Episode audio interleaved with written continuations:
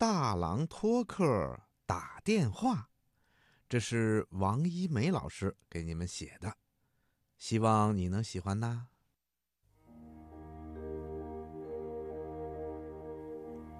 大郎托克有一部漂亮的红电话，这是他最得意的事儿了。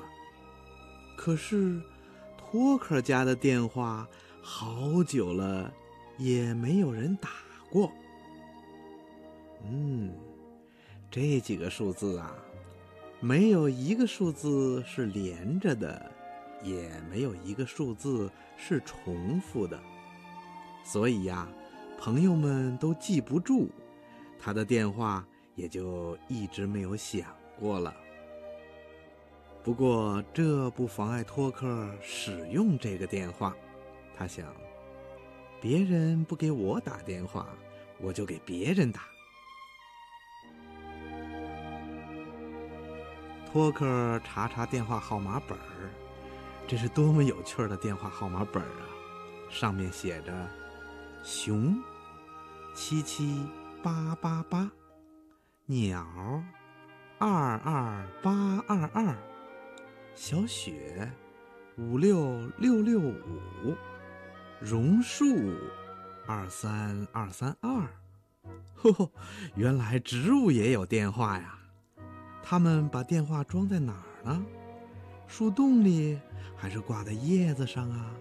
是贴在树干上呢，还是在高高的树顶上呢？不管怎么样，大狼托克决定先给熊打一个电话。大家都是动物，说起话来呀，总是要方便一些的。他按了熊的电话号码：七七八八八。喂，找我吗？电话那头传来了熊粗重的声音。哦，冬天里我从来没有接过电话。是啊，外面的雪已经盖住了森林里所有的树和所有的房屋。我是大狼托克，我想跟你说说话。可是，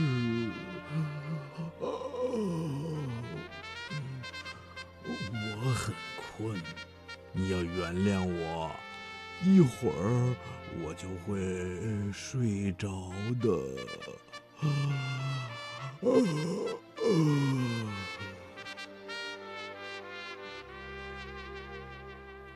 他们开始聊天儿，当然是说什么东西最好吃。等等，因为熊说他现在饿极了，饥饿把他从美梦中给叫醒了。托克答应明天给他送汉堡。别忘了，我家在树林中最大的树洞里。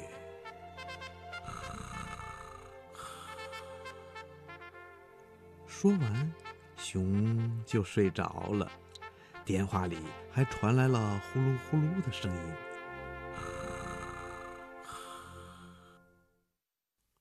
接着的电话，托克是打给鸟的，二二八二二。拿起电话，托克就听到对方在说：“喂。”如果你能快些送床被子来，我会在明年春天到你们商店去谢谢你。没有大被子就送小被子，没有厚被子就送薄被子，没有花被子就送白被子，没有棉花被就送稻草被。总之啊，我的孩子太冷了，你要快一些来哦。说话这么啰嗦，一定是鸟妈妈了。我很理解你，鸟妈妈。可是我不是商店的伙计。哦，这个时候我就希望是商店的电话。呃，对了，你是谁？鸟妈妈的声音有些不高兴了。我是谁不重要，关键是我可以在明天上午给你送来被子。托克想起家里有一条柔暖的被子，自己舍不得盖的。那是一条蒲公英的被子，是用蒲公英的种子的绒毛做的，我愿意租给您。蒲公英被子，鸟妈妈觉得很珍贵，她怕租不起。那你准备怎样出租呢？托克说：“只要你记得有时候给我打电话，我的号码难记极了，是一三七四九。”我已经记住了，保证不会忘记。鸟妈妈赶紧告诉托克他家的地址。我家就住在树林里最高的树枝上。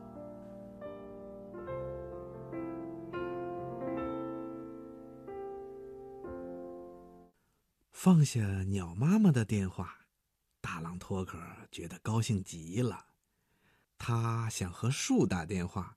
听听树是怎样说话的，于是啊，他就拨了二三二三二，那是榕树的电话。喂，你是谁呀？榕树的声音好像是从地底下传来的。我是大狼托克，听起来托克的声音有些激动了。哦，托克先生，天气好冷啊，四周好安静啊。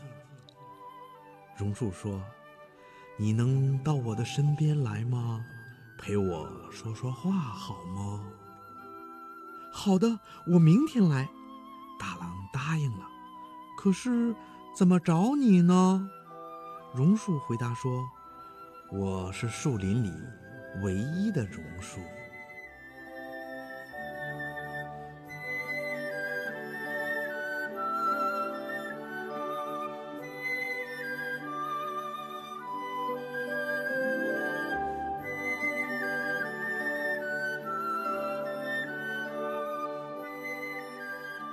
最后，托克决定给小雪打个电话。五六六六五，喂，呃，我不认识你，可还是要给你打个电话。你不会怪罪我吧？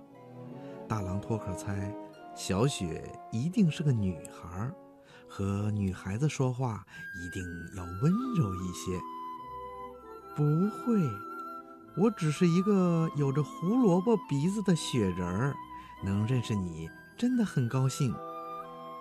托克吃惊地说：“哎呀，雪人儿也有电话呀？”“是的，我有一部雪电话，可是我最想要的是滑板，这样我就可以在雪地上滑动了，到处走走，真是太好了。”大狼托克。决定明天给小雪送滑板。小雪说：“请你记住，我就住在冰冻的河面上。”哦，托克想起来了，树林里有一条小河，会在冬天的时候结冰的。第二天，托克抱着烤得很香的面包，背着被子。手里拎着滑板，像一个长途旅行的狼，他觉得自己帅极了。走路的时候，把雪地踩得咯吱咯吱的响。他要去寻找树林里最大的树、最高的树，还有唯一的榕树。最后，要去看小雪。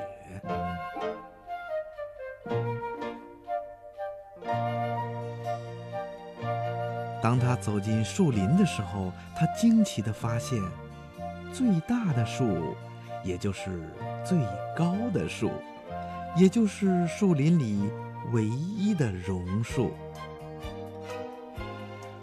啊！他在最大的树洞外，看到了野藤一样的电话线，听见了大熊梦里肚子还在咕咕的叫。于是啊。他就把汉堡放在了树洞口，他还把被子送给了树顶上的鸟妈妈。鸟妈妈的电话就挂在鸟窝旁的树叶上。至于树的电话嘛，就贴在树干上。因为有了滑板，小雪从河面上一直滑到了树底下。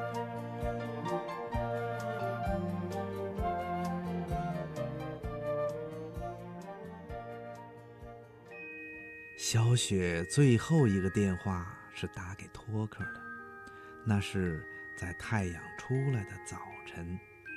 小雪的声音软软的：“喂，托克吗？别忘了小雪。